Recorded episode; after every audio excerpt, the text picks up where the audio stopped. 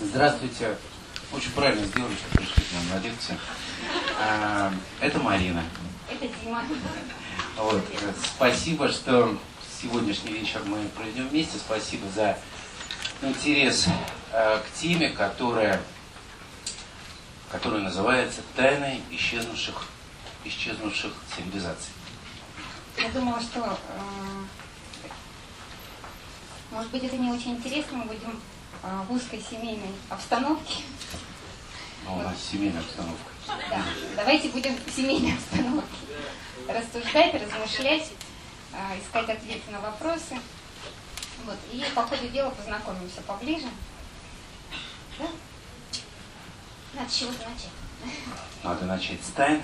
Э, Ну, вы знаете, э, тема такая безграничная, такая большая, что, конечно, э, мы сразу хотим э, извиниться и сказать, что ну, вряд ли мы ответим на все тайны, и вряд ли это вообще возможно, но а, какое-то исследование, я думаю, мы проведем сегодня вечером вместе, э, затронем некоторые темы.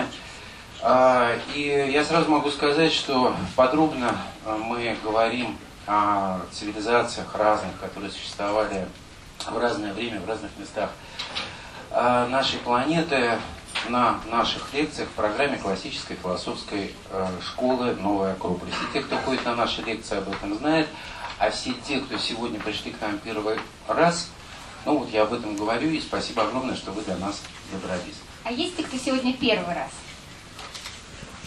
О, спасибо. Спасибо. А, Некоторые поднимают руки, с кем мы хорошо знакомы, наверное, как... Потому что все как в первый раз, да. Ну что, давайте тогда, наверное, ну, хочется начать, наверное, с такого вопроса. Когда речь идет о древних цивилизациях, вот что вам приходит на ум? Какие, какой ассоциативный ряд? Древняя цивилизация, вот какие-то древние цивилизации. Что первое приходит на память? Вспоминаем учебники. Шумеры, очень хорошо. Майя, прекрасно, молодцы. Атлантида мне тут подсказывает. А что-что? Лемурийцы, прекрасно. А, Ну еще. Египтяне, прекрасно. А, Шамбала мне кто-то подсказывает. Ну, ну, об- обо всем этом мы э, сегодня так или иначе будем говорить, обо всем, все это мы будем вспоминать с вами. Но э, я думаю, что э, не погрешу против истины, если скажу, что официальная история. все-таки древними цивилизациями называют цивилизации, которые возникли э, где-то в районе четырех, трех с половиной, трех тысяч лет до нашей эры.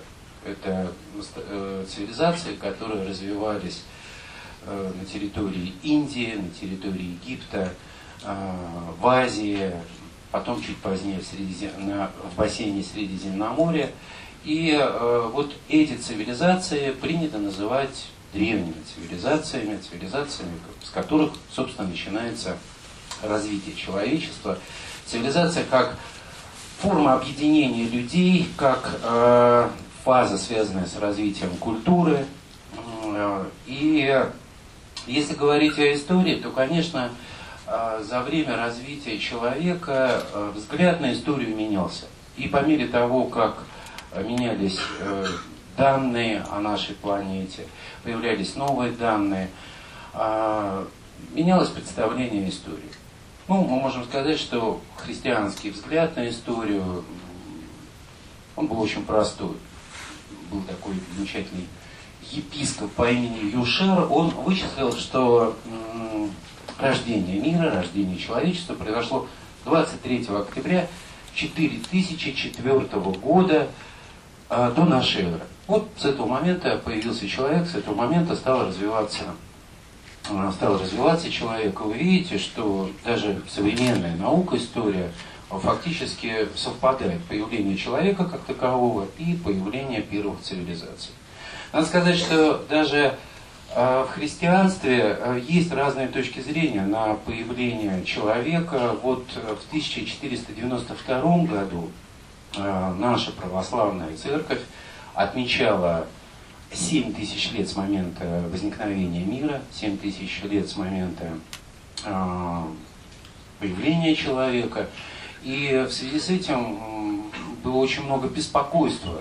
Был, перестраивался Кремль, то есть э, предсказывали конец света, про конец света мы сегодня, наверное, будем говорить не раз. Вот э, у православных взгляд на рождение мира, на появление человека был несколько иной. И по мере того, как, по мере того, как менялись, э, появлялись новые данные, по мере того, как менялись представления людей о истории, э, менялась и концепция о том, как произошел человек, как он развивался. Это, наверное, самая известная, да, э, теория, которая возникла в XIX веке, официальная, да, на которую сейчас опираются, ну так или иначе, все историки. Я помогу ее напомнить. Вообще я сегодня буду Диме помогать такого с точки зрения статиста напоминать школьную программу. Спасибо. Это очень полезно. А, давайте вместе с вами вспомним, а, что мы знаем о истории э, развития человечества, о, э, что говорит а, официальная наука и, собственно, что мы изучали в наших учебниках, как произошел человек, как родился человек, когда появляется человек на Земле. Мы все с вами помним хронологию, которую дают учебники, да, австралопитеки, пятиконтропы, неандертальцы и, собственно, современный человек, гомо sapiens, который по данным, официальным данным современной науки появляется где-то 100 тысяч лет назад. Да? Вот это вот э, некая картинка, которую мы с вами все хорошо знаем, и, э, собственно, да, э, научный труд Дарвина, появившийся в 1959 году, он не претендовал на абсолютную истину, это была некая интуиция, предположение Дарвина о том, что все виды жизни развиваются, эволюируют постепенно, и на, на Земле э, должно быть среди останков очень много переходных, переходных видов, переходных звеньев между разными уже сложившимися э, видами жизни, как человека, так же и животных и, растений. И э, его не волновало, что он не находил этих переходных звеньев, потому что э, палеонтология тогда только начинала свое э, триумфальное шествие, да, вот, э, основываясь на предположении Дарвина, официальная наука э, положила ее в основу теории происхождения видов, происхождения жизни на Земле. Да? Таким образом, 100 тысяч лет э, человеку, который э, более-менее был похож на современного человека, того, кого мы знаем, sapiens. Э, но на сегодняшний день, собственно, что еще говорится? Говорится о как Homo sapiens становился, собственно, тем человеком, кем мы стали сегодня. Две с половиной тысячи лет назад начинает меняться климат, знаменитый начинается знаменитый ледниковый период. И, собственно, Гомо сапиенс в борьбе с, за выживание а, своим трудом, а, в общем, способствует а, собственной эволюции. Начинает строить жилища, лодки, учится а, создавать одежду, ткани, а, всевозможные орудия труда, и таким образом превращается в того самого человека разумного с а, большими Э, потенциалами, возможностями, коими сейчас являемся мы с вами. А, по-прежнему и до сегодняшнего дня а, наши дети в школах и в студенты в университетах а, подробнейшим образом изучают эту теорию. Да? Она как была, она уже много, многие десятилетия является официально принятой научной теорией. Но уже сегодня ученые говорят, что она настолько трещит по швам, наука далеко зашла вперед, что она настолько э, не имеет на сегодняшний день э, таких доказательств, чтобы с полной уверенностью сказать, э, что это именно так. И э, на сегодняшний день уже накоплен огромный э, научный потенциал, сделано очень много открытий, которые э, относят появление человека э, на многие тысячи, даже миллионы лет глубину того, что можно назвать протоисторией. Да? может быть, несколько фактов, да, нет, несколько примеров. Ну, например, уже э, известно и доказано, что никаких переходных э, э, форм жизни, э, будем ли мы говорить о растениях, будем ли мы говорить о животных, и тем более будем ли мы говорить о человеке, о человеке до сих пор не найдено. Если опираться на э, теорию естественного отбора, на естественную эволюцию, то в окаменелостях э, при сегодняшних возможностях палеонтологии должны были э, быть обнаружены огромное количество, тысячи, миллионы переходных форм, которые предшествовали нынешним животным, растениям и человеку. Но до сих пор таких звеньев не найдено, и есть на сегодняшний день, если обобщить э, многие научные открытия, э, существует такой вывод, к которому приходят ученые, что э, жизнь на Земле разных видов, разные виды жизни на Земле появлялись достаточно внезапно и скачкообразно. Внезапно появляется большое количество видов растений. И не находят а, виды, подвиды, а, которые предшествовали появлению а, этих видов жизни. Внезапно появляются цветущие растения в окаменелостях. Внезапно появляется достаточно большое количество видов животных, переходные звенья не найдены. И э, сегодня большому сомнению подвергается то, что существа, которых мы знаем как австралопитеки, пятикантропы и так далее, являются действительно предшественниками гомо сапиенса. Нет переходных звеньев. И... Если вот э, верить в Дарвина, то эволюция, она нашла очень постепенно, очень э, незаметно, очень медленно, и должны были остаться какие-то переходные формы, которые говорили бы об этой эволюции. Но а, если говорить о изучении, о геологическом изучении слоев Земли, то вот этих переходных форм просто нет. А, появление новых форм жизни, да, и, ну, и, и, и мы говорим о животных, о растениях, происходит скачку. То есть вот сразу появляется нечто новое. Новое, разнообразное и э, совершенно на новом эволюционном уровне развития. Животные, растения и, собственно, человек.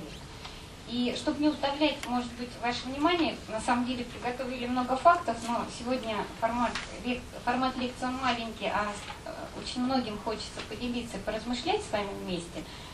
А, многочисленные факты, если бы у нас э, была возможность сделать обзор открытий палеонтологических, а, на сегодняшний момент – мы бы увидели совершенно удивительную картину.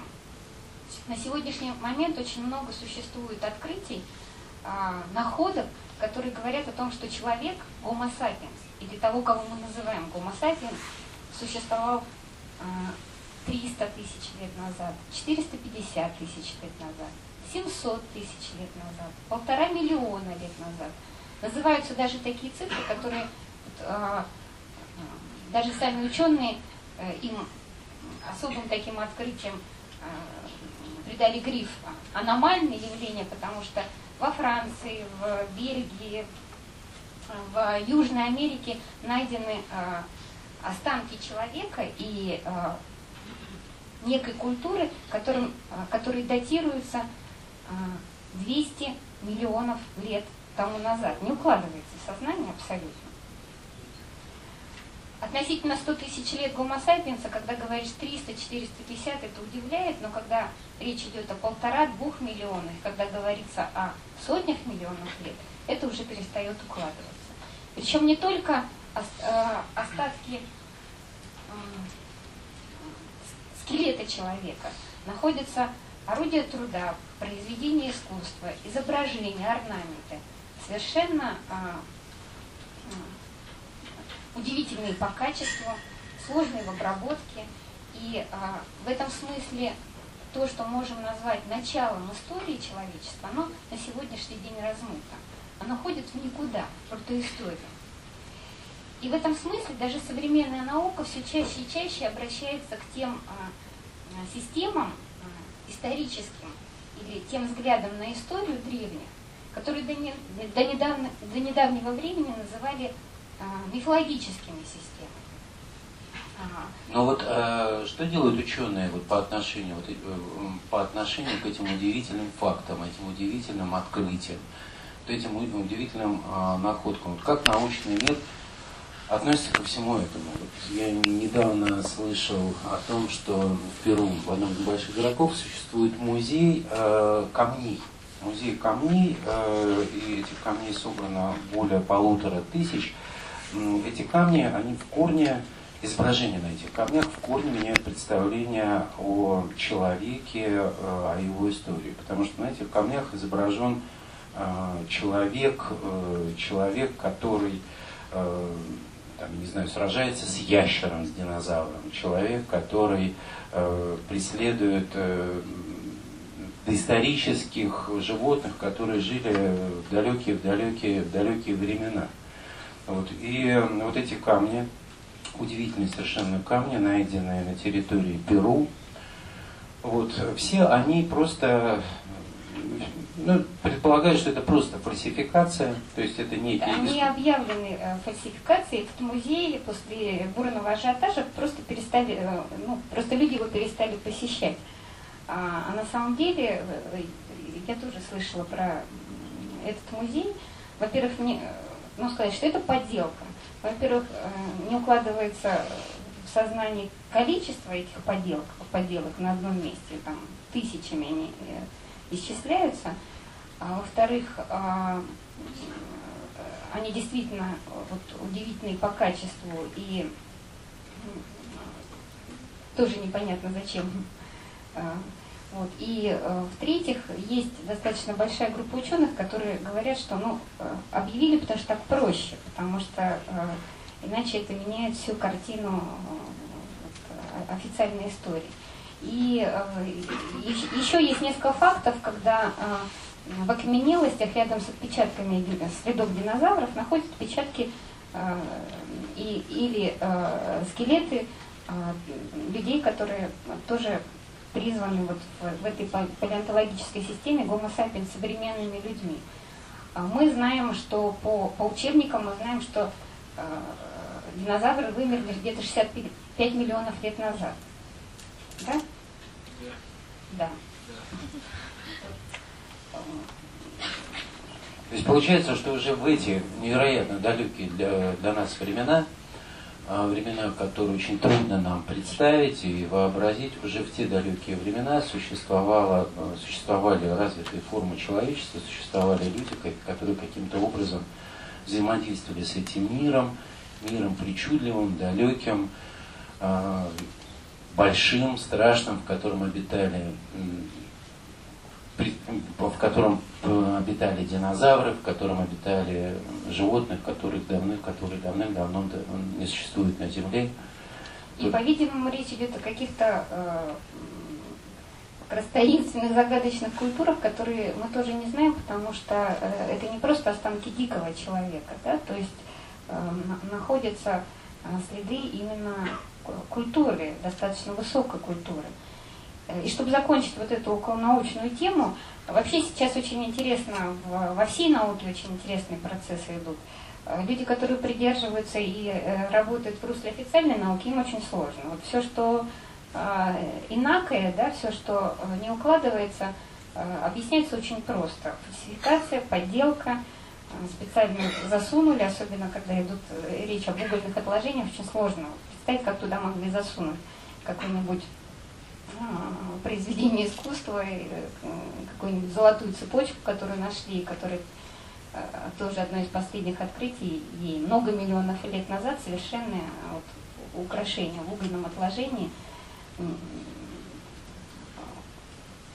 миллионами лет исчисляется эти слои. А э, на самом деле сегодня в исторической науке очень много э, секций, направлений, очень много людей, которые э, внимательно наблюдают за происходящим, и идет такой процесс накопления фактов, которых уже достаточно много, и, наверное, когда-то количество э, перерастет в качество, и мы э, увидим, может быть, даже на наших глазах будет происходить вот такая смена научной парадигмы, да, такое ощущение, что эта лавина вот-вот будет прорвана, потому что многочисленные факты, уже накопленные наукой, они говорят о том, что картина истории человека совершенно иная.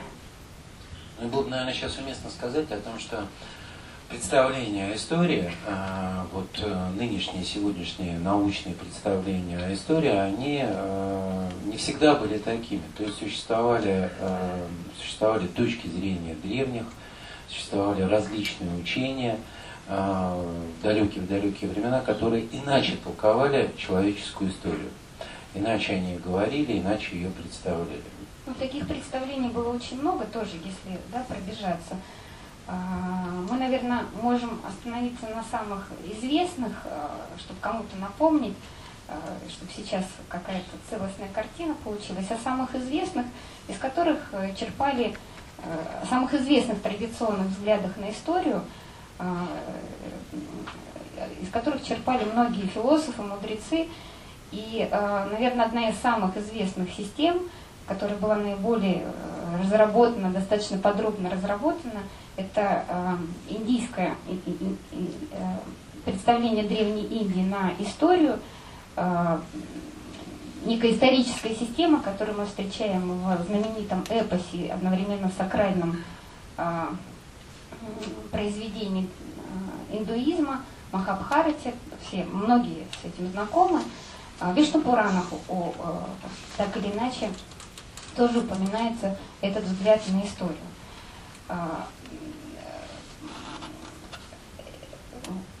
В индуизме говорится о том, что история человечества насчитывает именно миллионы-миллионы лет.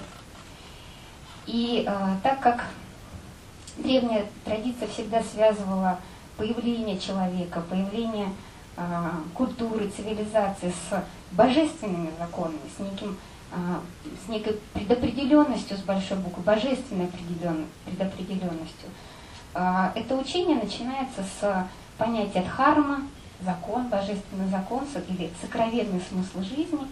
И говорится о том, что в силу этого закона, а, в силу а, течения жизни в рамках этого великого закона, которому подчиняется Бог, Вселенная, боги, люди, все живые существа. И эта концепция говорит о том, что история циклична, она делится на великие циклы, она течет циклами, и а, а, называют такими, эти циклами великими днями и ночами Брахмы, великого божества, который а, вмещает в себя всю Вселенную, вмещает в себя всех живых существ. И ну, а, а, индуизм, в индуизме называется четыре великих века, а,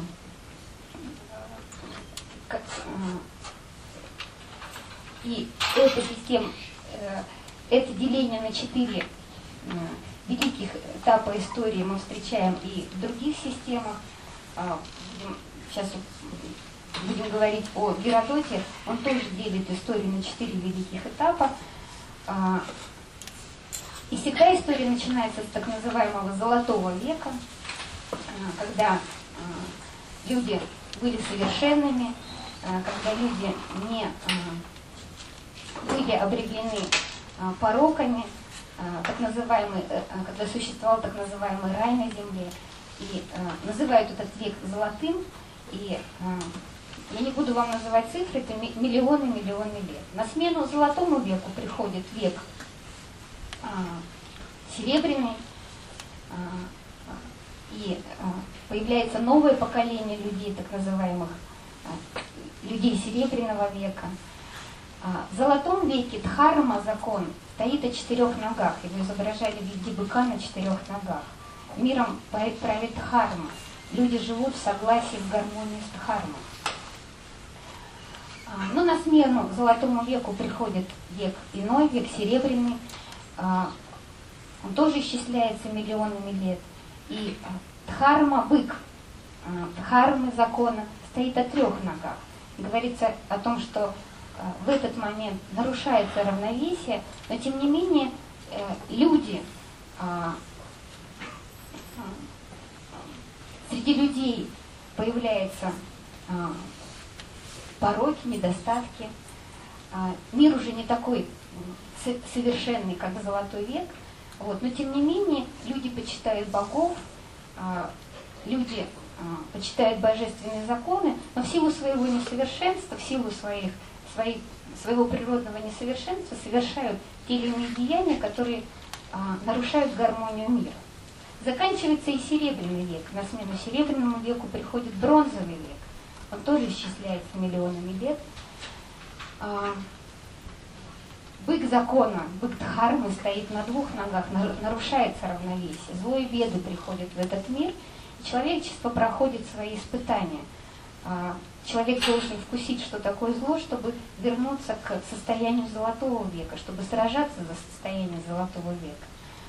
И самое а, а, страшный век, так называемый век железный, его еще называют Кали-юга, а, когда зло и беды наполняют, наполняют землю, когда зло и беды поселяются среди человечества. И вот все эти четыре... Кали-юга по индуистской системе началась в 3102 году до нашей эры, и Соответственно, мы с вами находимся по индуистской системе в начале Кали-юги, в начале Железного века. А, и этой же датой, 3102 год, начинается знаменитая а, часть Махабхараты, а, которую мы знаем как Бхагавадгита. С этой датой связано начало конфронтации борьбы двух ветвей великого рода Бхаратов – и а, об этом рассказывает Бхагавадгита, а истории этого рода рассказывает Висепас Махабхарата. И, а, но это не только символика, не только мифология, потому что в индуизме называются очень конкретные а, даты, называются очень конкретные цифры, к которым до сих пор относились именно как а, ну, некой сказки, но а, все более и более а, сегодня а, эта система привлекает Э, внимание не только любителей истории, но и ученых, потому что э, кажется, что эти даты, эти цифры не случайны. Всего четыре века э, называют Махаюгой. Юга это поколение, смена поколений. В индуизме человечество живет поколениями, одно поколение сменяет другое поколение, накапливая некий, некий опыт для всего человечества. 4, тысяч, 4 миллиона 320 тысяч лет одна Махаюга.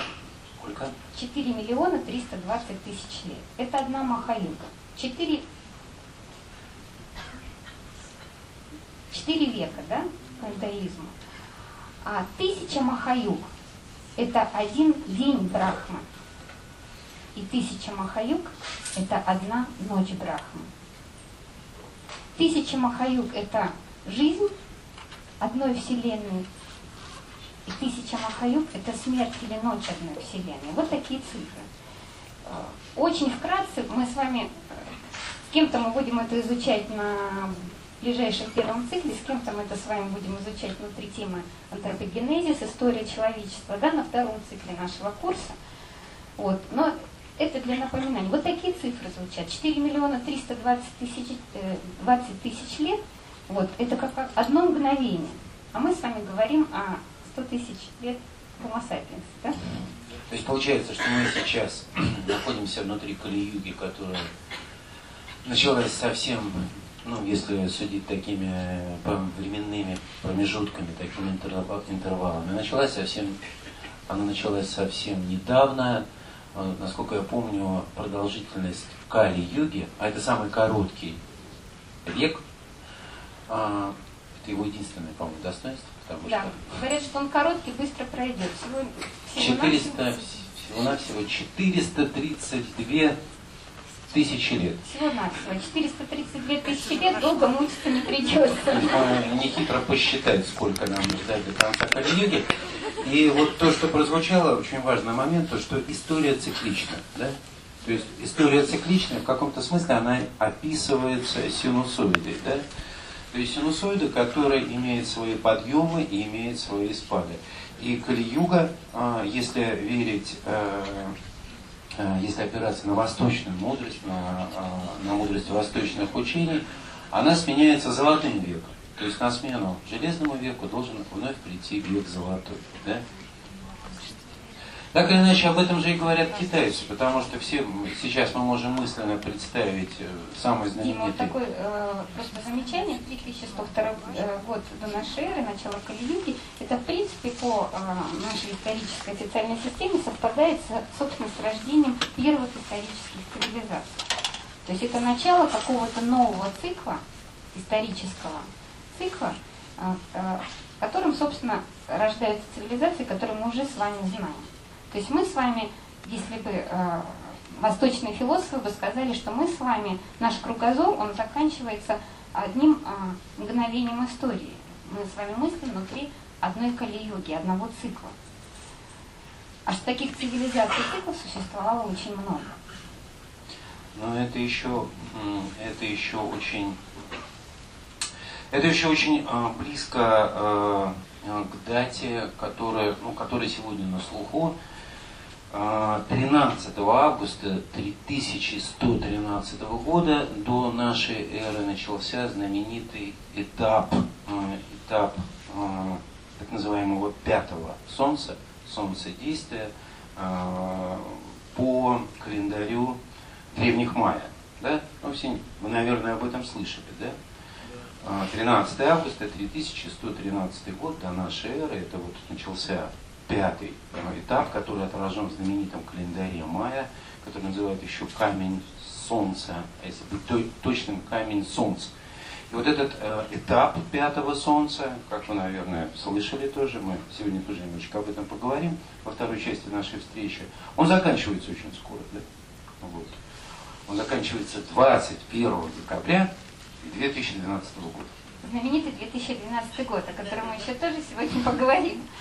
А, но э, интересно, что так как у нас э, нет возможности погрузиться во многие э, традиционные системы, мы в разных традициях встречаем, есть один очень важный принцип, все традиционные исторические системы говорят о том, что история циклична. Но об этом говорят же и, и, и китайцы, да, вот все-таки можно про китайцев? Конечно. Потому что вот этот символ, один из моих любимых символ жизни, символ времени, символ движения, символ дао, да, как дао, как путь, как смысл. Помните, да, две запятых таких, черная и белая. И э, смысл этого э, смысл этого символа, что когда там, не знаю, черная запятая достигает своего максимума, в ней внутри рождается цвет, да, вот белая точка, и то же самое происходит в белой, в белой запятой, да, вот ней тоже рождается черная точка. И сам смысл этого символа говорит о том, что, э, что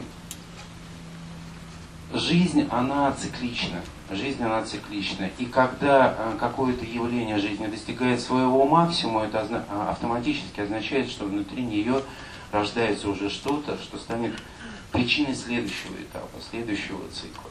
Жизнь подвержена циклам. На смену подъема приходит, э, приходит спад, ночь, на смену ночи приходит день, на смену дня приходит ночь.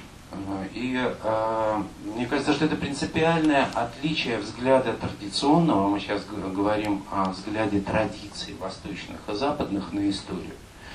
Современная историография говорит, что жизнь линейна, история линейна, прогресс все время будет лучше, лучше, лучше, лучше. То, что было раньше, э, ну, определенно хуже того, что будет впереди.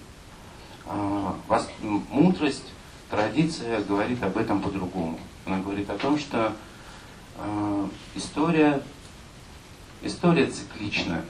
История в каком-то смысле повторяется, но на новом витке, на новом этапе, в новых обстоятельствах. Ну, так как мы дети западной цивилизации, да, то нам, наверное, а, было бы э, важно и правильно а, поговорить, а если на Западе подобные системы, которые говорят о цикличности истории и которые а, может быть, как-то рифмуется с тем, что мы только что сказали. И вот, наверное, ключевой такой исторической системе на Западе, системой на Западе можно назвать взгляд на историю Геродота. Да? Геродот – отец истории. Надо отметить, что он был посвященным, он очень хорошо знал восточные системы, и он дает свое представление об истории, которой придерживался весь античный мир. Этой же системы придерживались римляне. И и в европейской истории, особенно в эпоху Возрождения, а, вновь а, историки вспоминают а, эту, эту теорию, и она кажется не лишенной смысла. Геродот тоже говорит о четырех великих веках истории. Век – это символическое понятие, это огромные промежутки времени. Хотя он дат не называет, он говорит о том, что история цикличная, и один век, одно поколение сменяет другое. Несиот. Да, я сказал Геродот. Простите. Это от волнения. А, так что я нормально помню школьную программу. Гесиод, конечно, я, я машинально не обращаю внимания. А, он также говорит о том, что все начинается с Золотого века, когда люди а, живут в присутствии богов, рядом с богами. А, люди похожи на ангелов, они лишены пороков, и а, описывает а, буквально рай на земле, а, описывает людей Золотого века, дает им характеристики. И очень интересно читать, как оно было, как мы когда-то с вами жили в Золотом веке. На смену Золотому веку приходит век Серебряный. А, человечество вкусило плод добра и зла, и несмотря на то, что и это очень рифмуется с восточной системой, несмотря на то, что строятся храмы, а, люди приносят жертвоприношения богам, а, определенные качества человеческой души а, не позволяют человеку также жить в гармонии с небом, в гармонии с богами. И Гесиод говорит о том, что сам Серебряный век это э, дает некие испытания для того, чтобы человечество э, поняло, э, что оно потеряло, э, чего оно лишило себя. Но неизбежно на смену Серебряному веку приходит Медный век, это век силы, век власти. Э, символом, э, символом Золотого века является человек по состоянию сознания, мудрец, говорит Гесиод. Символом а серебряного веку по состоянию сознания является человек, который можно, человек, э, которого можно назвать а,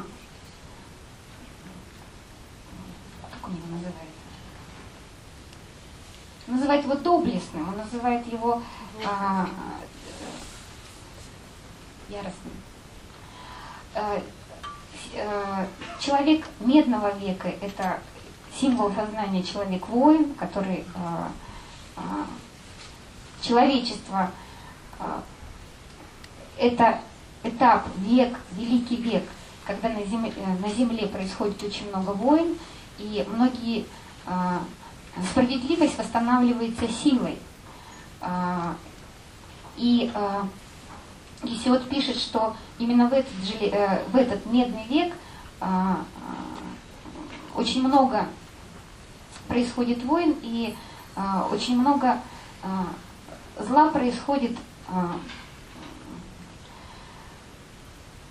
неизбежно происходит много зла, потому что силой приходится восстанавливать справедливость, силой приходится восстанавливать гармонию на земле. Но на смену медного века приходит железный век, и сам Гесиод, он в своих трудах, труды и дни, по-моему, его труд называется, труды и дни, он очень много сожалеет и горюет по, по поводу того, что ему выпало э, жить в железном веке. И э, вот, может быть, одну секундочку, как он пишет о Железном веке. Мы же с вами его практически в этом смысле современники, да? Чуждыми станут товарищ товарищу, гостю хозяин. Больше не будет между братьев любви, как бывало когда-то. Старых родителей скоро совсем почитать перестанут, будут их яро и зло поносить нечестивые люди. Правду заменит кулак. Города попадут в разграбление. И не возбудит ни в ком уважения их клятвохранитель, несправедливый, недобрый. Скорее наглецу и злодею станет почет воздаваться. Где сила, там будет и право. Вот характеристики нашего века. Где сила, там будет и право. И э, э, Гесиод э, в более поздние времена мудрецы Греции э, постоянно обращаются к системе Гесиода, и э, среди них э, известный нам Платон, который продолжает развивает эту историческую систему, и уже Платон называет конкретные цифры, конкретные дают, дает, дает, дает свою историческую систему и называет уже а, а, цифры и даты. И а, мы говорим о знаменитых платоновских циклах, знаменитом годе Платона, который насчитывает 25 тысяч 920 лет, по-моему. Год Платона делится на эры, на месяцы Платона, 2160 лет. И а, с каждой эрой связано рождение определенных идей, архетипов, которыми живет человечество. Каждая эра или месяц Платона связан с а, положением звезд на а, ночном небосводе, связан с таким понятием, как прецессия Земли. Известно вам, да? Когда а, во время солнечного равноденствия а, Солнце находится в одном из напротив одного из знаков зодиака на звездном небе. Итак, а, это еще одна система, она уже больше похожа на научную систему. Платон эту теорию разрабатывает более глубоко и тщательно. И мы знаем, что Платон он тоже был посвященным в восточную мудрость. Он знал мудрость Египта, знал мудрость э, Древней Индии. И а, а, сегодня очень интересно а, изучать эту э, историческую теорию, потому что платоновские эры и платоновский год очень красиво глубоко согласуются с тем, что мы можем наблюдать даже вот в обозримом нами историческом процессе.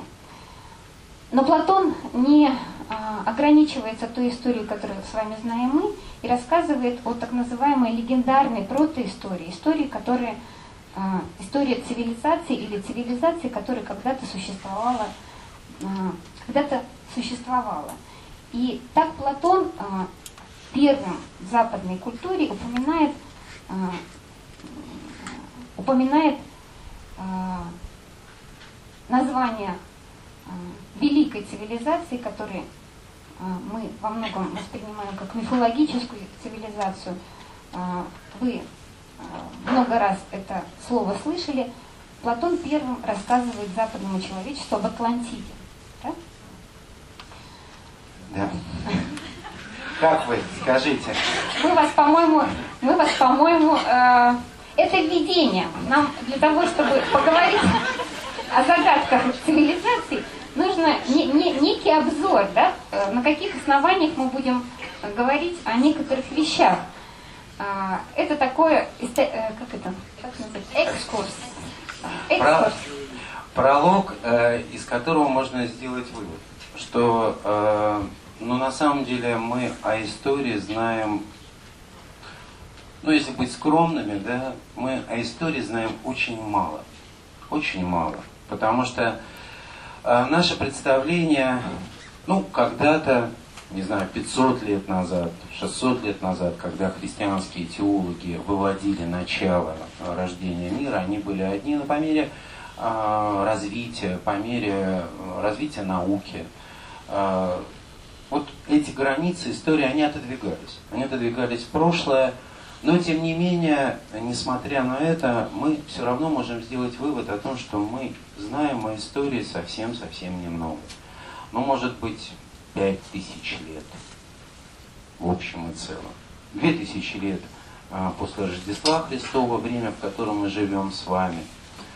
И даже в этом времени очень много загадок и белых пятен. И три тысячи, три с половиной тысячи лет, три тысячи сто лет до Рождества Христова.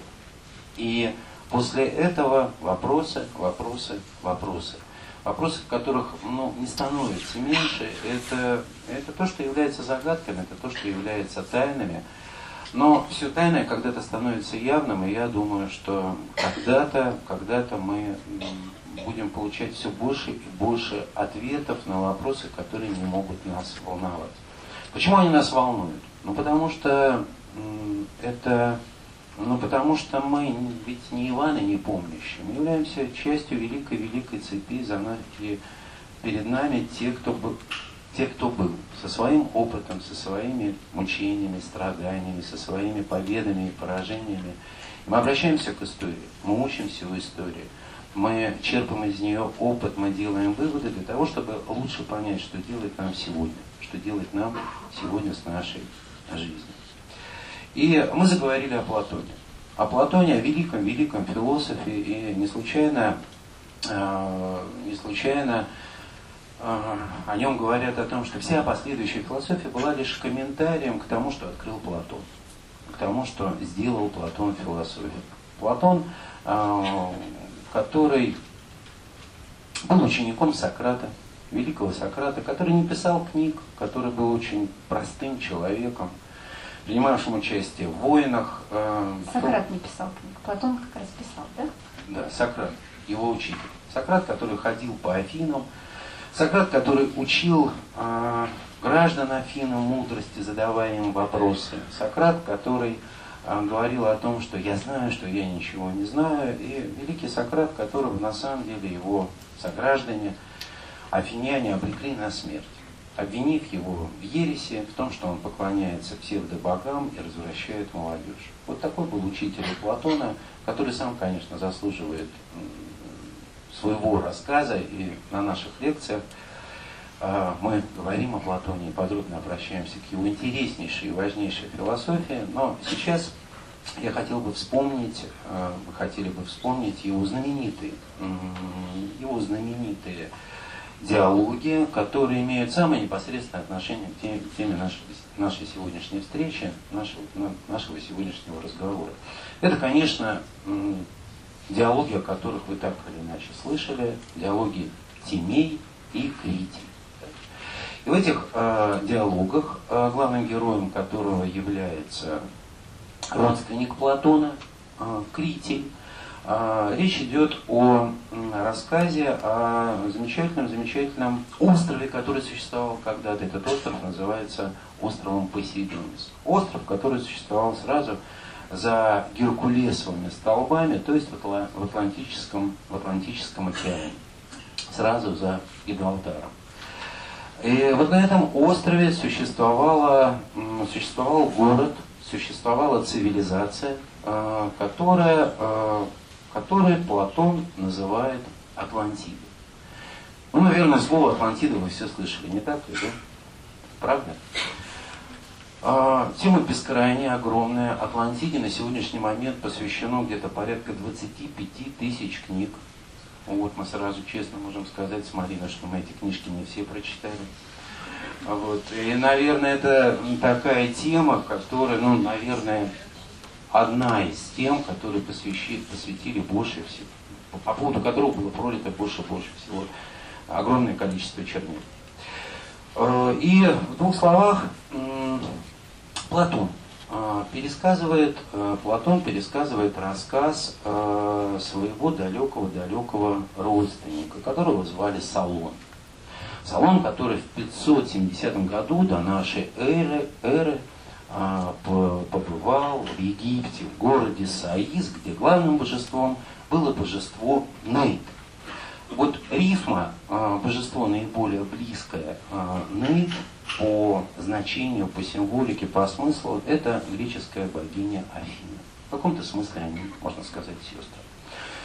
Салон сам по себе фигура очень интересная. Это один из семи великих мудрецов, законодатель, поэт, великий-великий человек, который э, был законодателем в Афинах.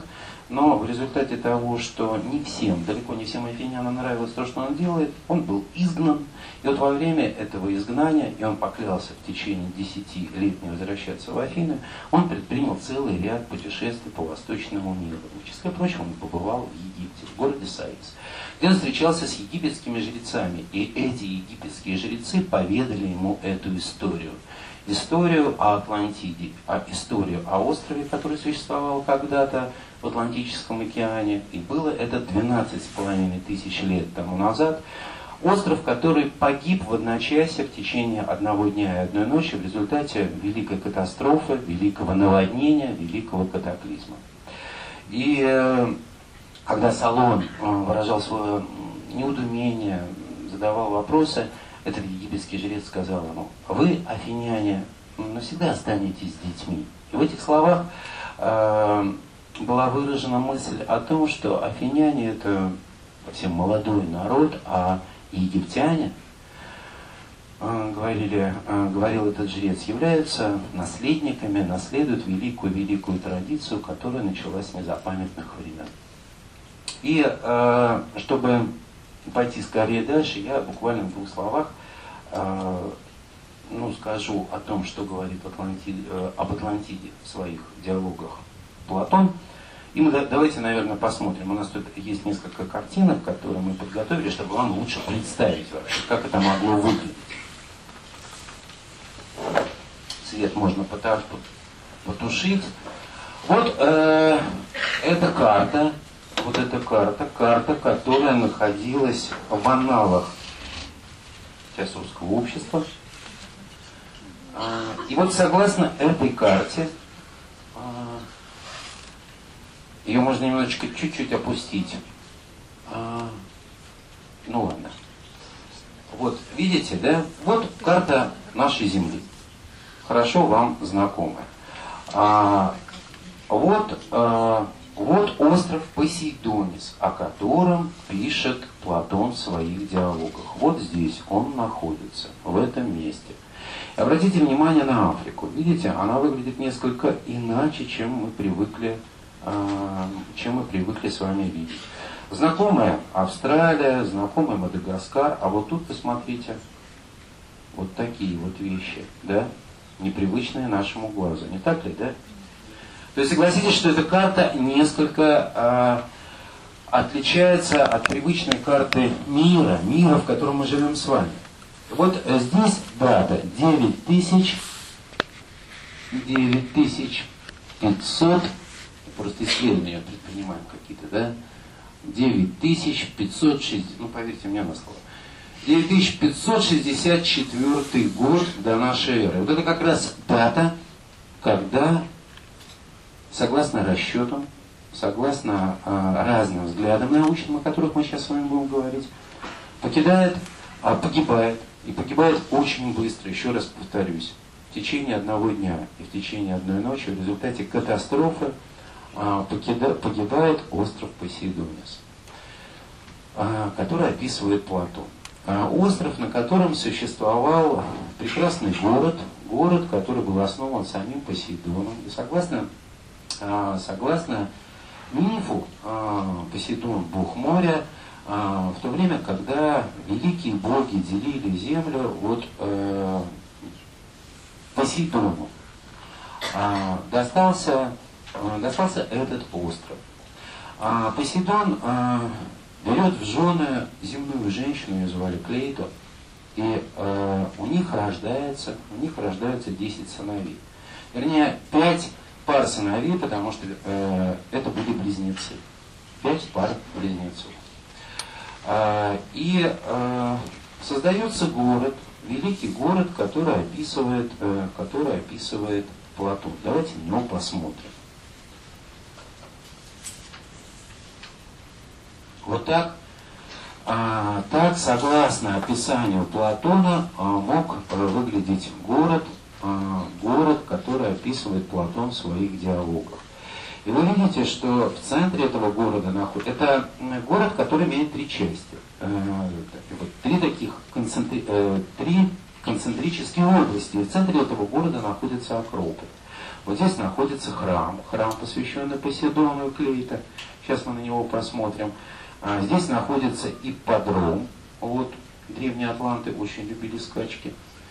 Вот. Дальше идет такое концентрическое кольцо, наиболее близкое к этому храму, где располагались ну, главное сооружение этого города. Потом ров, который окружает, потом следующее кольцо и следующее кольцо и выход в море. Выход в море. Вот таким вот образом мог выглядеть этот изумительный, замечательный город, город совершенный, где жили красивые-красивые люди, там было справедливое правление. И Платон описывает о том, что э, Платон... Оля, ты сел на шнур? Вот. И Платон описывает, что Поседонис был э, разделен между десятью сыновьями, и самый главный, э, самый главный э, правитель Атлантиды, хотя на самом деле все эти 10 сыновей правили вместе, и, в раз, э, и раз в 5-6 лет они собирались в главном храме для того, чтобы вместе решать вопросы, вместе принимать законы справедливые. Вот самым э, главным э, сыном, самым старшим сыном Поседониса был Атлант, знаменитый Атлант, о котором вы все слышали и читали, знаменитый Атлант, который эм, от имени которого и пошла Атлантида. А, давайте с вами посмотрим еще несколько изображений. Вот таким вот образом мог а, выглядеть храм. А, храм в центре города. Да? Вот вы видите, этот храм венчает вход. Вот это знакомое совершенно вам уже изображение. Да? Вот храм, выполненный в виде ступенчатой пирамиды. Это Акрополь, город на горе дорога, спускающаяся вниз, и здесь уже самое главное сооружение города. А Платон описывает, что, Платон описывает, что э, в городе было два источника. Один с горячей водой, другой с, э, с холодной водой. И вода, которая била из этих источников, была целебная. Она давала здоровье, она давала силы.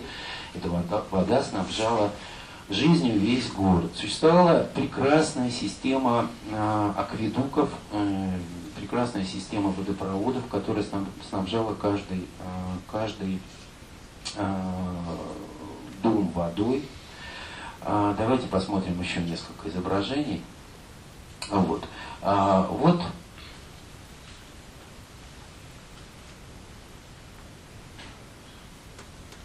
Египет. Египет э, на самом деле становится именно главным источником знаний об Атлантиде, а, об Атлантиде, знаний, которые почерпнул а, Платон а, об этой цивилизации. Надо сказать, что существует предание о том, что у Салона, а, Салон написал книгу, вернее начал писать книгу, он не закончил ее, она называлась «Атлантис». Эту книгу он не дописал, она осталась в рукописях, и именно эта книга досталась Платону и стала основанием для его сочинений «Тимей и Критик». С другой стороны, Платон, который прожил очень интересную жизнь, и надо сказать, что после смерти Сократа, который я уже упоминал, э, Платон был настолько подавлен случившимся, в его голове настолько не укладывалось то, что его соплеменники, афиняне, погубили самого лучшего, самого достойного жителя города, что он а, покидает Афины и предпринимает очень а, долгие путешествия по миру и, в числе прочего, оказывается в Египте. И существуют предания, легенды, э, некоторая информация, говорящая о том, что он там получил сам посвящение а, в древнюю мудрость, поэтому есть основания думать, что Платон из непосредственных источников знал о теме сегодняшнего нашего разговора, об Атлантиде. Вот это город Саис, видите, он находится в дельте Нила, это вот тот город, где Салон встречался, Салон встречался с египетскими мудрецами. Давайте посмотрим еще несколько изображений. Вот а, так а, художник Средневековья изобразил Салона с книгой, но а, мы видим, что Салон здесь имеет все приметы человека Возрождения. Давайте еще несколько изображений посмотрим. А вот это как раз храм Посейдониса. А, огромный прекрасный храм. А, мы видим здесь Посейдона, огромную фигуру, которая, а, это по описанию а, Платона, голову достигала до потолка. Потолок был выполнен из золота, шесть золотых а, летящих коней.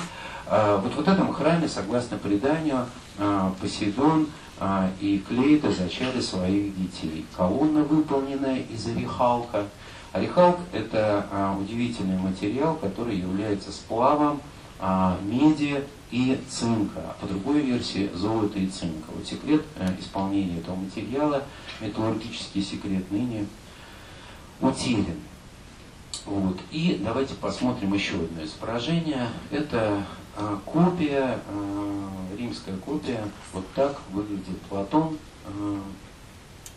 великий, великий философ, а, великий философ древности.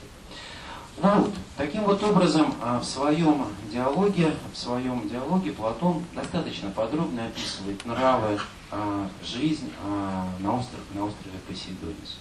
На острове, в котором царила дружба, мир, справедливое творение, в каком-то смысле мы можем предположить, что Посейдонис, э, Посейдонис, вот этот остров, на который был островом, где существовала Атлантида, это был в некотором смысле золотой век. Вы, наверное, знаете, что одно из основных произведений Платона – это его книга «Государство», где он пишет о идеальном правлении, идеальном государстве. Мы можем предположить себе, что для Платона – Атлантида стала некой метафорой, неким образом золотого века. С одной стороны, а с другой стороны прекрасного управления идеального государства, которое существовало когда-то. И а, поправлю, у самого э, Гесиода а, упоминается э, Атлантида, э, и даже не так, а, последователи Гесиода, чтобы быть точнее, последователи Гесиода а, говорили об Атлантиде как о веке Серебряном на планете Земля, и людей именно Серебряного века помещают на Атлантиде. Поколение Серебряного века это жители Атлантиды, так утверждали ученики и последователи а, Гесиода. Соответственно, золотой век где-то еще раньше. Ну, наверное, символический такой золотой век в символическом, потому что, как вы, наверное, догадываетесь, а, даже в Кали-юге, да, будем так говорить, в этом очень долгом-долгом этапе, еще раз повторюсь, 432 тысячи лет, вот внутри этого времени, у которого есть свои характеристики, есть свои особенности, есть свои золотые века, да? есть свои короткие а, моменты, которые, малые циклы. малые циклы, которые несут характеристики золотого века. Но мы продолжаем. А, Платон а, описывает Атлантиду, но потом он говорит о том, что в результате того, что атланты менялись, а, менялось их отношение друг к другу, к миру, эта цивилизация пришла к закату, вот Атлант... Посейдонис пришел к закату. Именно это стало причиной гибели Посейдониса. Я позволю сейчас такую очень пространную цитату, долгую потерпите, пожалуйста, собственно, из первого источника. Что говорит по этому поводу Платон? Послушайте. Продолжение многих поколений.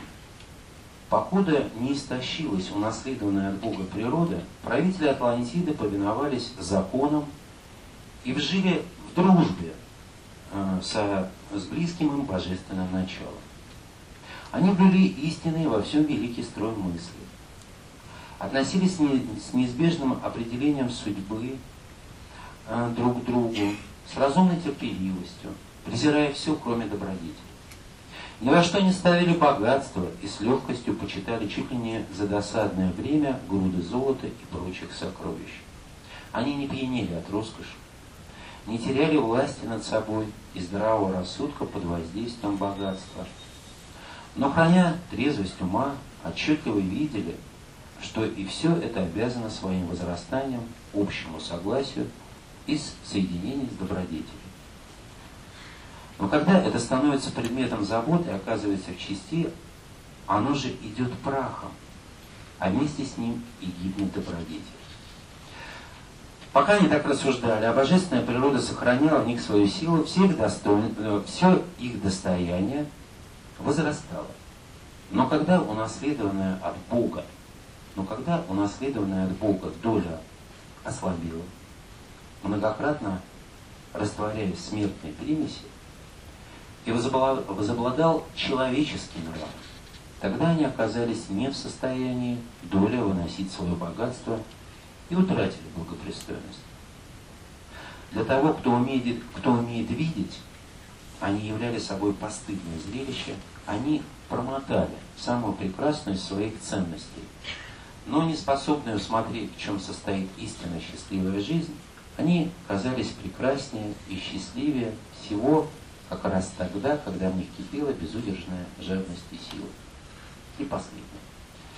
И вот Зевс, бог богов, грядущий законы, хорошо умея усматривать то, о чем мы говорили, помыслил о славном роде, впавшем в столь жалкую развращенность, и решил наложить на него кару, дабы он, отрезвев от беды, научился богообразию. Поэтому он созвал всех богов, славнейших своих обителей, утвержденную в средоточии мира, из которой можно лицезреть все причастное рождению, и обратился к собравшимся с такими словами. И здесь рассказ Платона прерывается. Три точки. С какими словами обратился Платон, э, Зевс? Платон нам не рассказывает. Вот э, совершенно вот так вот неожиданно, что называется, на самом интересном месте, да? Этот рассказ прерывается, и э, больше, больше к рассказу об Атлантиде Платон уже не возвращался. Но э, смысл состоит в том, то, что я говорю, что Поседонис покидает, э, погибает очень быстро, в одночасье, и становится причиной гибели многих-многих-многих людей. А, идем дальше. Как вы? Еще немножечко и сделаем перерыв, да? А, дорогие друзья, и вот с той поры, а, с той поры остатки Атлантиды, вот этот остров Посейдонис, остров Посейдонис ищут, ищут, ищут и не могут найти. Существует огромное количество, я уже говорил вам, и огромное количество исследований и написанных книг, где а, пытаются объяснить, где находится Атлантида, где находятся остатки этой цивилизации. Этой цивилизации. И смысл этого разговора интересен тем, что существует теория на сегодняшний момент, э, которая, ну, наверное, является самой авторитетной, о том, что это теория умным языком называется диффузная теория. Смысл который сходится к тому, что все цивилизации, а, которые мы сегодня с вами перечисляли, Древний Египет, цивилизация Средиземноморья, а, индийская цивилизация, а, цивилизации до Колумбовой Америки являют, имеют один первый источник. Существовало две концепции. Одна концепция говорит о том, что цивилизации развивались самостоятельно, точечно, а, и шли своим необыкновенным а, индивидуальным путем. Другая теория, вот, вот эта теория, которая называется диффузной, говорит о том, что у всех этих цивилизаций, которые существовали в разных точках мира, и в разное время существует один первоисточник, одно первоначало. И этот первоисточник, это первоначало является цивилизацией, по всей видимости, очень совершенной, которую нам трудно даже представить, которая э, вот, в современной литературе известна как Атлантида. Поэтому столько много вопросов, поэтому столько много разговоров, поэтому столько много э, внимания к этой теме, потому что она во многом меняет представление человека о истории, о развитии Земли, о том, где находится первоначало всего, и с точки зрения науки, с точки зрения искусства, с точки зрения религиозных представлений. Да? И не случайно на протяжении уже многих-многих лет а, многие-многие ученые ищут остатки Атлантиды в разных точках мира. А, и на сегодняшний момент мы можем сказать, что существует целая наука, атлантология, а, о которой можно говорить достаточно много, и я позволю себе очень быстро, ну, несколько вот таких вот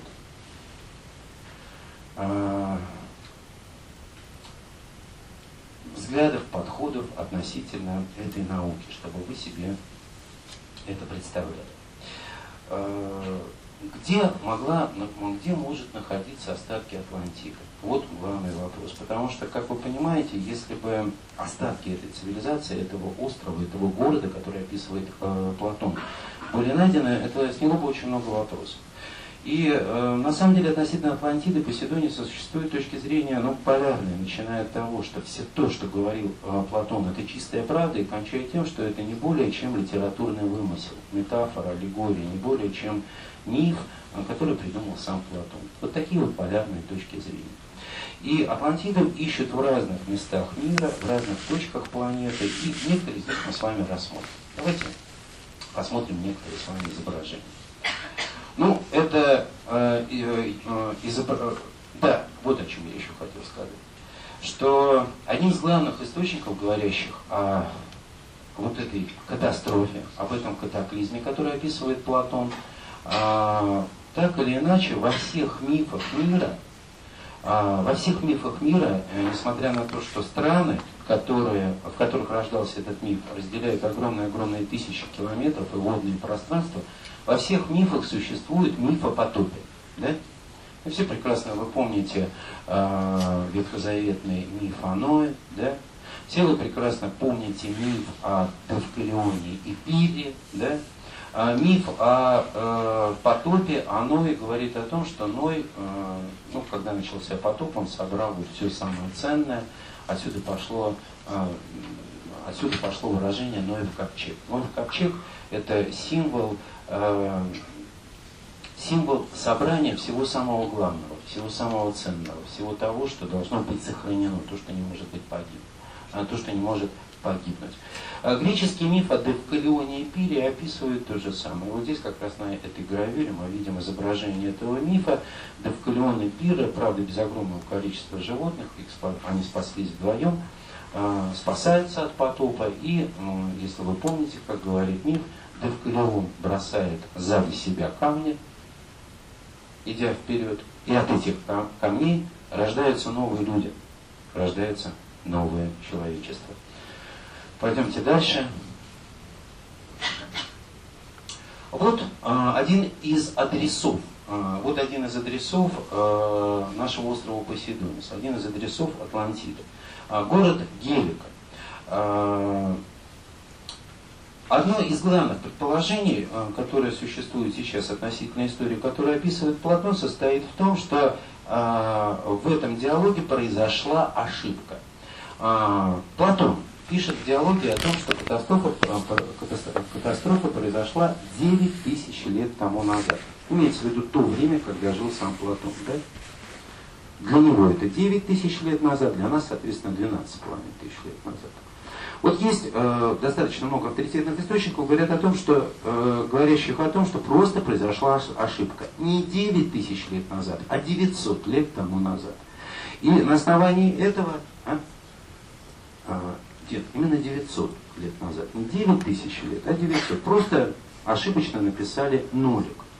И вот, э, исходя, вот это первый, э, первая предпосылка. И вторая предпосылка, что фантазия а Платона перенесла Посейдонис в Атлантический океан, а на самом деле этот остров располагался, а на самом деле этот остров располагался непосредственно, непосредственно в Средиземноморье, непосредственно в Средиземном море. И вот один из адресов, который может быть Атлантида, является город Гелика, который находится на Пелопоннесе, вот вы видите здесь на карте. А, и эм, говорится о том, что гелика, внутри, э, гелика, которая э, э, во время жизни Платона там произошло очень сильное землетрясение, в результате чего этот город погиб.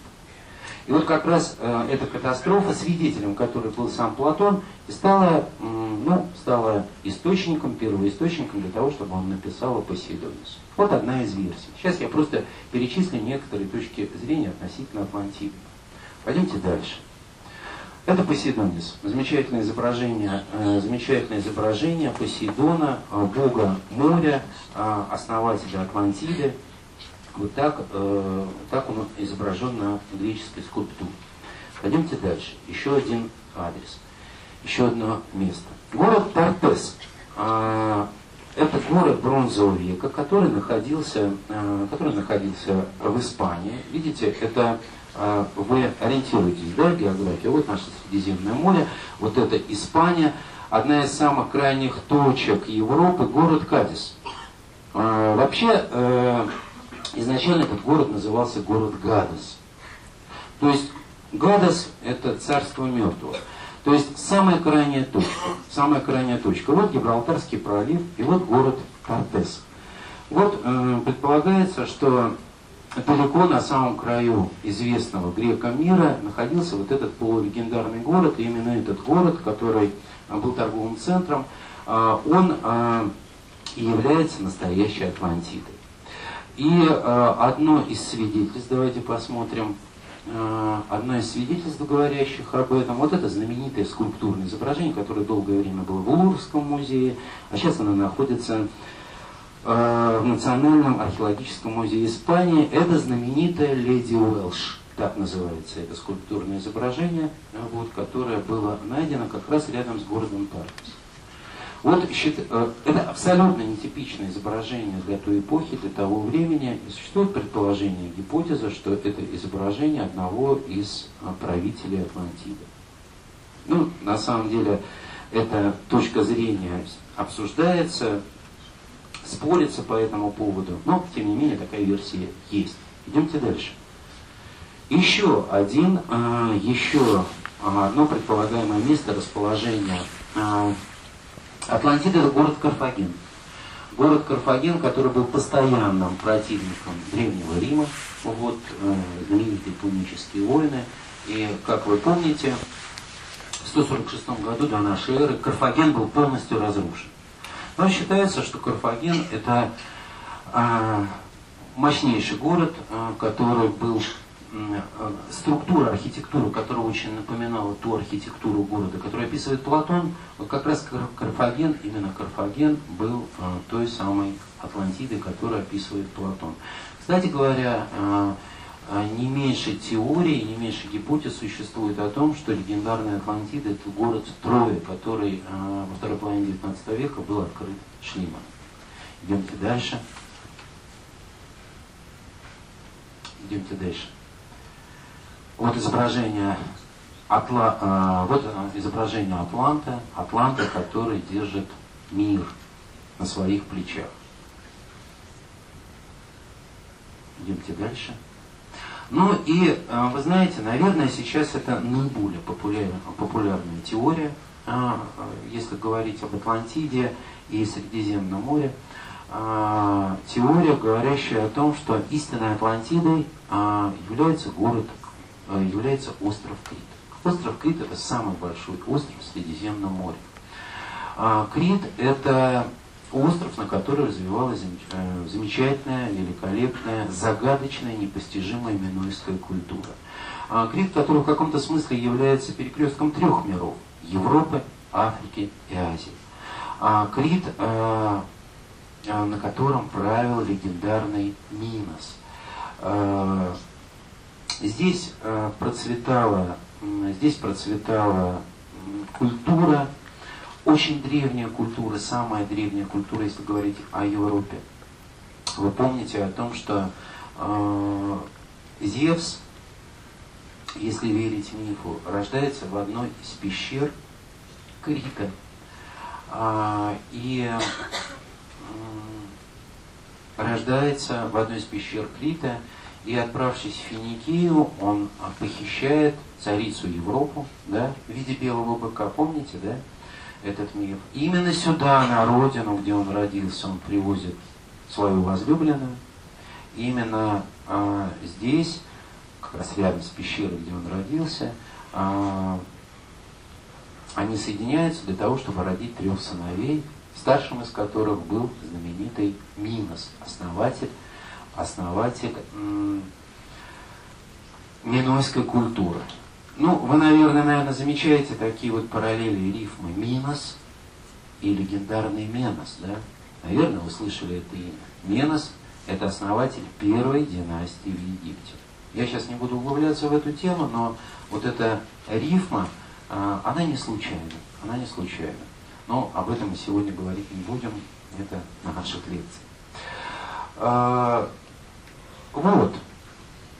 Удивительная, удивительная совершенно цивилизация. А, до сих пор, наверное, вы слышали о таком знаменитом Кносском камне, камне, который был найден в, гор... который был найден в Кносе. А, до сих пор он не расшифрован, хотя неоднократно делались попытки расшифровать этот камень, расшифровать эту письменность. До сих пор она непонятна, до сих пор она загадочна. И существует предание, что э, на Крит где-то в восьмом тысячелетии прибывают люди, прибывают люди на лодках для того, чтобы основать цивилизацию. И начинают ее создавать. На сегодняшний момент на Крите сохранились остатки четырех дворцов, Самый известный, самый великий, конечно, Кносский дворец, о котором вы наверняка слушали, давай, слышали. Давайте мы посмотрим следующее изображение. Это Кнос. Кнос, вот здесь находится знаменитый Кносский дворец, а, в котором жил легендарный царь Минос. А здесь находится легендарный лабиринт, тот самый лабиринт, куда приходит Тызы для того, чтобы, а, для того, чтобы сразиться с Минотавром. И э, он наверняка бы пропал в этом лабиринте, если бы не дочь Миноса, прекрасная царевна Ариадна, которая дает ему клубок с, с нитками, да, а дальше вы знаете. Тезей отправляется в сердце лабиринта, сражается с Минотавром, побеждает его, вот, и выходит наружу благодаря помощи Ариадны. Безусловно, в этом мифе на самом деле есть некий ключ, говорящий о том, что ТЗ является представителем нового мира и нового человека. На самом деле э, это, э, этот миф, говоря, говорящий о том, что кончается мир старый, который символизирует э, Минос, начинается мир новый. Но э, мир старый не исчезает, не погибает, он просто передает некий огонь, э, некие знаки для нового мира – Э, и для ТЗ, который символизирует этот мир. Вот этот Носский дворец, который был открыт в 1900 году знаменитым Артуром Эвансом, который всю свою жизнь посвятил этому дворцу. Поэтому не случайно на территории этого самого большого дворца, который находится на Крите, находится бюст, посвященный Артуру Эвансу, который открыл эту замечательную великую цивилизацию. Как она погибла? Рядом с Критом находится остров, Остров, э, остров известный под именем Тир. А, и этот остров сейчас называется островом, островом Санторин. Это знаменитые острова Эгейского моря. Он находится в 120 километрах от Крита. Давайте посмотрим следующее изображение. Ну вот это изображение вам хорошо известно. Это знаменитая фреска из Кноса. Фреска из Кноса, на которой изображена, изображено состязание с быков, э, э, состязание с быков или танец с быком. На самом деле э, художники, э, критские художники белым цветом изображали женщин, а красным цветом изображали мужчин. Поэтому это некоторым образом такое аниме, да? А, только изображение в движении, да? А как же они его удержали? Вот. Это было состязание, в котором принимали участие и дамы, и молодые юноши. Вот. вот. Крит такая интересная тема. Вот. Ну и, и э, вот э, видите Крит, видите в масштабе 120 километров. Вот этот остров Санторин. В 1450 году здесь происходит невероятная, невероятная до нашей эры, в 1450 году происходит невероятная катастрофа. Надо сказать, что здесь, на Санторине, тоже существовала цивилизация. Ну что это за цивилизация? Что это были за люди? А насколько они были связаны с критоминойской культурой, непонятно. Потому что Создается впечатление, что за некоторое время до извержения вулкана, вернее, если быть точным, взрыва вулкана, они просто покидают остров. И э, это была совершенно невероятная катастрофа, в результате которого появилась, э, в результате этого взрыва образовалось огромное цунами высотой где-то порядка 150-120 метров, можете себе представить, да, которое буквально накрыло Крит, и э, именно этот цунами стало причиной того, что эта цивилизация погибает и уже не, возвращ... не возрождается. Через некоторое время сюда с Пелопоннеса приходят э, ахейцы, которые, ну, которые здесь уже создают свою культуру, культуру греческую. Давайте посмотрим следующее изображение. Вот э, так, на, это картина 1866 года, это был взрыв, который в четыре раза превосходил, ну, наверное, самое мощное э, извержение вулкана последних э, времен. Это вулкан в Кракатау. В Кракатау.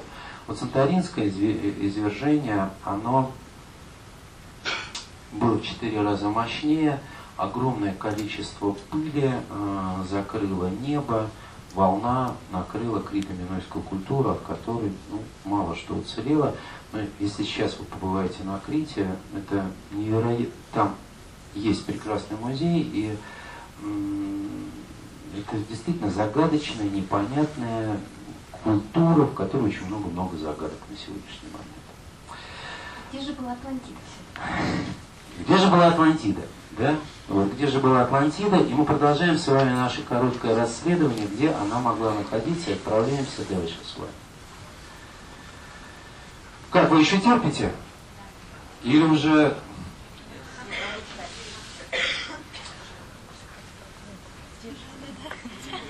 Еще несколько версий, и пойдем, и, и, и пойдем с вами дальше.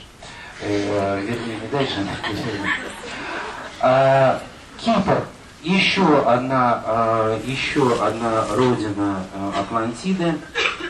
А, ну, говорится о том, что этот остров идеально подходит под описание Платона и современный Атланта, Атлантидовед, его зовут Роберт Сармаст – настаивает на том, что Кипр э, это, ну, может быть, вот именно место, где существовала Атлантида. И надо сказать, что в этой версии очень много-много, ну, как бы, очень много сильных сторон.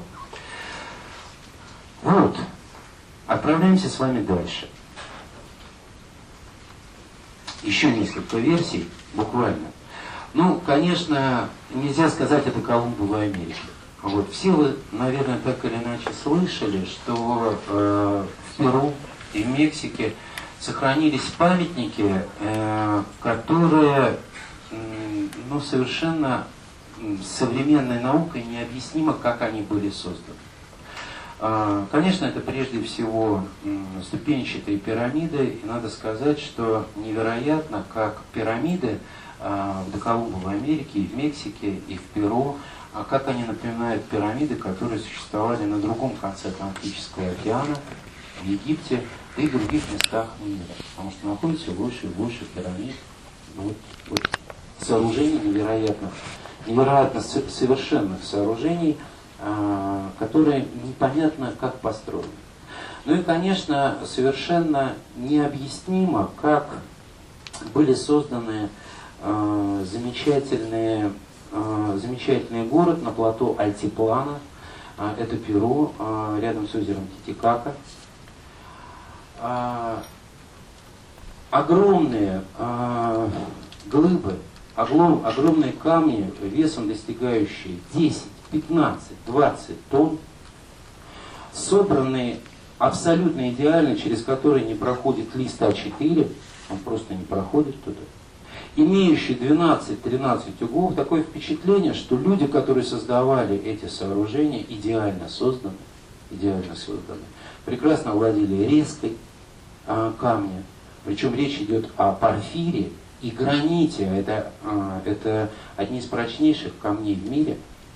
А, идеально подогнаны, имеющие много-много углов. Такое впечатление, что ну, как будто столер брал липу и резал эту липу подгоняя ее идеальным образом. Но это камень необыкновенной прочности и самое главное, невероятно, невероятных размеров, невероятного веса. И точно такую же сборку, точно такие же мегалитические сооружения мы видим с вами в Египте. А, ну, про Египет все вы знаете, как много версий, как много всяких гипотез относительно того, а, как были построены пирамиды. Некоторые даже ну, выдерживают какие-то критику. Но если мы будем с вами смотреть на мегалитические э, сооружения Южной Америки Центральной Америки, это абсолютно необъяснимо. Вот у меня это в голове просто не укладывается, как это можно было делать. Имея в виду то, что а, место этого строительства, место расположения, место расположения этих памятников, это 3, 3200 а, метров над уровнем моря, и очень много версий существует о том, что именно Южная Америка являлась, э, так или иначе связана с Атлантидой и является родиной Атлантиды. Вперед дальше еще несколько, э, несколько фактов вашу тяжелевшую голову, я просто уже вижу это. нельзя, конечно, сказать о очень интересном человеке, который справедливо, наверное, а, считается основателем атлантологии. Это Игнатиус Данелли, который родился в 1832 году, американец, человек очень интересный, а, общественный деятель, э, активный очень человек, великий-великий мечтатель, надо сказать, что он мечтал о городе Нинингер, город Утопия, несмотря на э, город который был бы построен, ну, это город утопия, город мечта, где будут жить люди. А надо сказать, что он собрал деньги на это, начал собирать деньги на этот город, но случившийся кризис во второй половине 19 века в Америке, ну, сделал эту мечту невозможным, и Нинингер, вот этот город так и остался только на планах. А, и единственным жителем этого города был Игнатиус Данелли. Вот этот человек, этот снимок, который был сделан за два года до смерти его. А умер Данелли в самый первый день 21 века, 1 января 1901 года. Данелли был еще замечательным писателем, который создал несколько книг. А, одна книга была посвящена Роджеру Бекону и Шекспиру, и а, версия а, Данелли состояла в том, что книги Шекспира были написаны не просто так, а являются шифрами великого английского философа. Вторая книга была посвящена э, возможным вариантам, от которого могла погибнуть Земля. И вариант, который разбирает э, Данелли, это столкновение Земли с метеоритом. Но самая его известная книга, которая, слава Богу, была э, издана и переведена у нас, называется «Атлантида. Мир до потопа». Книжка, которая была выпущена в 1884 году. Это стал бестселлер, и, в общем, до сих пор таковым он является. Основной, э, основной смысл этой книги, который является ну, одним из наиболее авторитетных источников относительно вопроса, о котором мы с вами сегодня говорим, я вас к этой книге с удовольствием адресую. Игнатиус Данелли, «Атлантида. Мир до потопа», так называется это. Безусловно, интересная, замечательная книжка. Э, основной подход Доннелли состоит в том, что, во-первых, он нисколько не сомневается в том, что Атлантида существовала. Это раз. Во-вторых, Доннелли говорит о том, что Атлантиду надо искать в том месте, которое описывает э, Платон, а это Атлантический океан, это два. И третий момент, э, Доннелли делает сравнительный анализ разных культур, разных символов, находящихся в разных точках мира, в разных точках мира, которые э, полностью подтверждают то, что вот эти символы э, являются едиными, и они одновременно существовали по всей Земле. Из этого он делает вывод о том, что цивилизация Атлантиды охватывала всю планету и существовала на всех материках мира. Вот очень интересный труд, очень интересная концепция, а, которая, безусловно, пойдемте дальше, Это еще одна, это еще одна родина Атлантиды, Канарские острова, знаменитая черная пирамида рядом с Марокко, так что Канарские острова не только известны тем, что это замечательные курорты, любили их и древние атланты, быть может, пойдемте дальше. Вот так могли выглядеть черные пирамиды, видите, с площадкой, они всегда выглядели так, с площадкой, где приносили жертвоприношения. Вот здесь один из третий по величине вулкан мира, и вот такая вот черная пирамида, вот так могла она выглядеть на этих Канарских островах. Идемте дальше. А, еще один адрес Атлантиды – остров Спартель. Он ныне, а, он а, ныне находится под водой. Надо сказать, что в конце ледникового периода, а, в конце ледникового периода, а именно с этим концом связана дата гибели Атлантиды, уровень океана в результате таяния льдов резко повышается. Он повышается на 140, на 150 метров. И одна из версий состоит в том, что Атлантида просто погибает под водами, под водами резко поднявшегося уровня океана. Идемте дальше. Вот этот остров Спартель, он сейчас находится под водой. И одна из, э, одна из возможных родин Атлантиды – это остров Ирландия. Остров Ирландия. Идемте дальше. Вот человек, который, безусловно, сделал очень много для темы нашего разговора, Эрнст Э, Геккель, так его зовут, он жил в 19 веке, этот философ тоже очень много работал в области э, атлантологии. И именно э, благодаря ему начинается исследование э, не менее легендарного вопроса, который называется Лемурия. Об этом мы поговорим с вами уже, наверное, после перерыва. Идемте дальше. И на, на, на этом, наверное, мы с вами остановимся и отправимся на заслуженный э, перерыв. Безусловно, самое непосредственное отношение э, к нашему разговору, э, к нашей теме имеет Елена Петрова, имеет отношение Елена Петровна Блаватская. Наша замечательная соотечественница, которая родилась на территории нынешней Украины, в городе Екатеринослав, это сейчас Днепропетровск, Днепропетровск, в 1831 году. А, ну, о самой Блаватской можно рассказывать очень-очень много. Она а, прожила невероятно интересную, красивую, сумасшедшую жизнь. До сих пор а, Блаватская вызывает огромное количество вопросов и самую разную реакцию, начиная от того, что ее называют авантюристкой, шарлатаном, жуликом, пройдохой, и кончая тем, что мы говорим о том, что Елена Петровна Блаватская на самом деле смогла правительски увидеть, э, почувствовать, уловить очень многие вещи, которые, наверное, станут актуальны даже не сегодня, а через какое-то время. И Блаватская получила э, свои знания э, благодаря многочисленным путешествиям, благодаря своим наставникам и благодаря тем знаниям, которые, как она сама рассказывала, она получила на Тибете. А, это были книги, которые были написаны на древнем языке дзян, дзян.